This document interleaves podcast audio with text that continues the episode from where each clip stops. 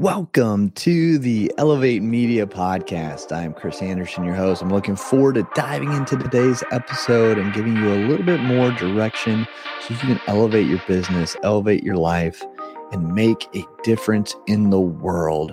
If you like anything you hear today, make sure you share it along, make a difference in someone else's life. And if you do like something, make sure to go to Apple Podcasts and rate, review, and subscribe. It makes a whole world of a difference for us here at the podcast continue to do this, to bring great guests, great information to you so you can elevate your business, elevate your brand, elevate your life, and take big steps moving forward. Thanks again, and let's dive into the episode what are some of the kind of the best changes you've seen so far with Instagram that they've made? Yeah, I think that you know, I think while a lot of people are uh, hesitant to embrace all of these new features and all these different added benefits and uh, types of content on the platform, I actually am a fan of all of the new content that they're allowing us to create because they're giving entrepreneurs and business owners different ways to serve their audience. Mm. Whether you're best with photo or with text copy, or you're best with quick video snippets. Uh, like stories or reels. Instagram is really providing us with a lot of different ways to engage our audience so that it doesn't become stale, so that our audience stays engaged. And also, Instagram recognizes that we each have different expertises and different mm-hmm. skills. Some people are really great at podcasting. Some people hate spoken audio, but they love doing like quick dancing or or fun engaging clips for for reels or TikTok. Um, so it's really you can pick whatever kind of uh, uh, of content that really suits you best on Instagram, and you can still have success with it. Um, and I think that while there is a lot of noise and there's a lot going on on Instagram, it really still comes back to the same basic principles of serving your audience and mm. connecting with them to build a community uh, that are ultimately going to help you be successful.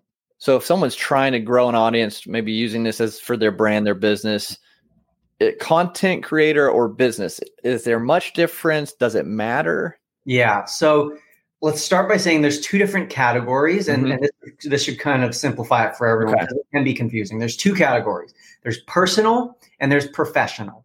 Okay. Personal is just when you sign up. You most people start out with a personal account, and if you have a personal account, it can be set to private, which means that the only oh, people yeah. who see your content, of course, are the people you allow them to. If you're a business owner, you absolutely cannot be private. Right. I, I say that's like being a street performer on a cul-de-sac. Like you're not going to get any traffic. Yeah, I can't believe when I see I go to people's businesses pages and they're private. I'm like, yeah, okay. Yeah. Nothing hashtags aren't going to work for you if you're yeah. private. Nothing works if you're private because no one can find you. Yep. That's the first thing.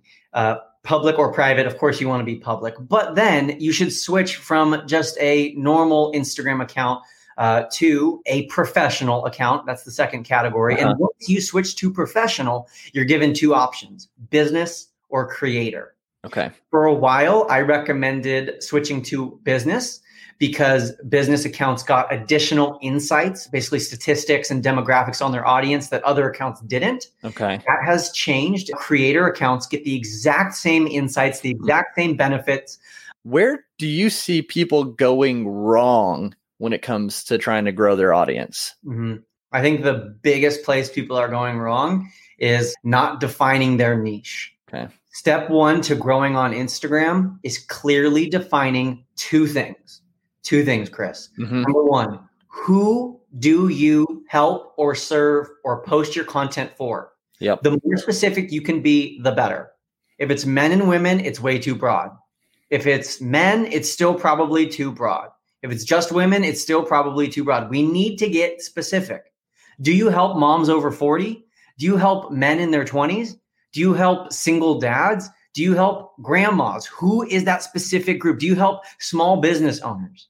Do you help women in network marketing? Like, who is that specific group of people? Number one. And then the second piece is how specifically do you help them? Mm. So, shares, getting the Reels carousels, hashtags, alt text. Is there any other features or tips that people can use to help them kind of expand their following on Instagram that we haven't covered yet? Yeah, I think that engaging with other people mm. is also a huge way to grow. At the end of the day, Instagram is a social media, and Instagram's algorithm is what's known as a social algorithm, which is different than TikTok's algorithm. But we're not even going to, go down. Uh, but Instagram is a social place. And in early 2019, Instagram told us for pretty much the only time they've ever told us, they told us about their algorithm and how it works. They didn't give us the, the full mathematical equation. They didn't let us peek at the coding. But what they did tell us is that Instagram works based off relationships. Instagram really prioritizes showing your content to people who it thinks you have a relationship with. But Chris, how can Instagram and social media determine who you have a relationship with? Well, they, they don't go to ancestry.com. they don't look up like your, your text message records and see like who has the same last name as you and, and who right. to you.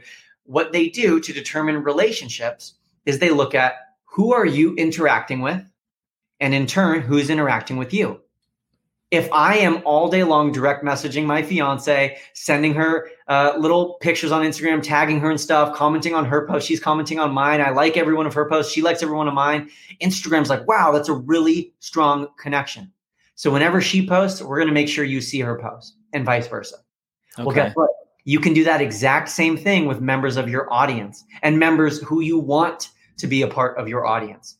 So what I would recommend is be very thoughtful and spend of large majority, probably two thirds of your time that you spend on Instagram mm-hmm.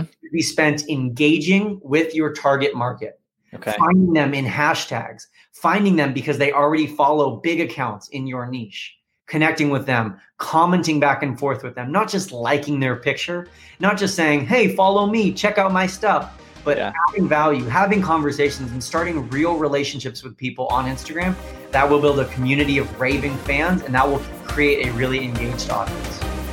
And thanks so much for tuning into this episode today. If you found value at all from this episode, please leave a rating and review on Apple Podcasts. It just helps us get this show, these messages out in front of more people. And don't forget to share this with someone who you think could benefit from listening to as well.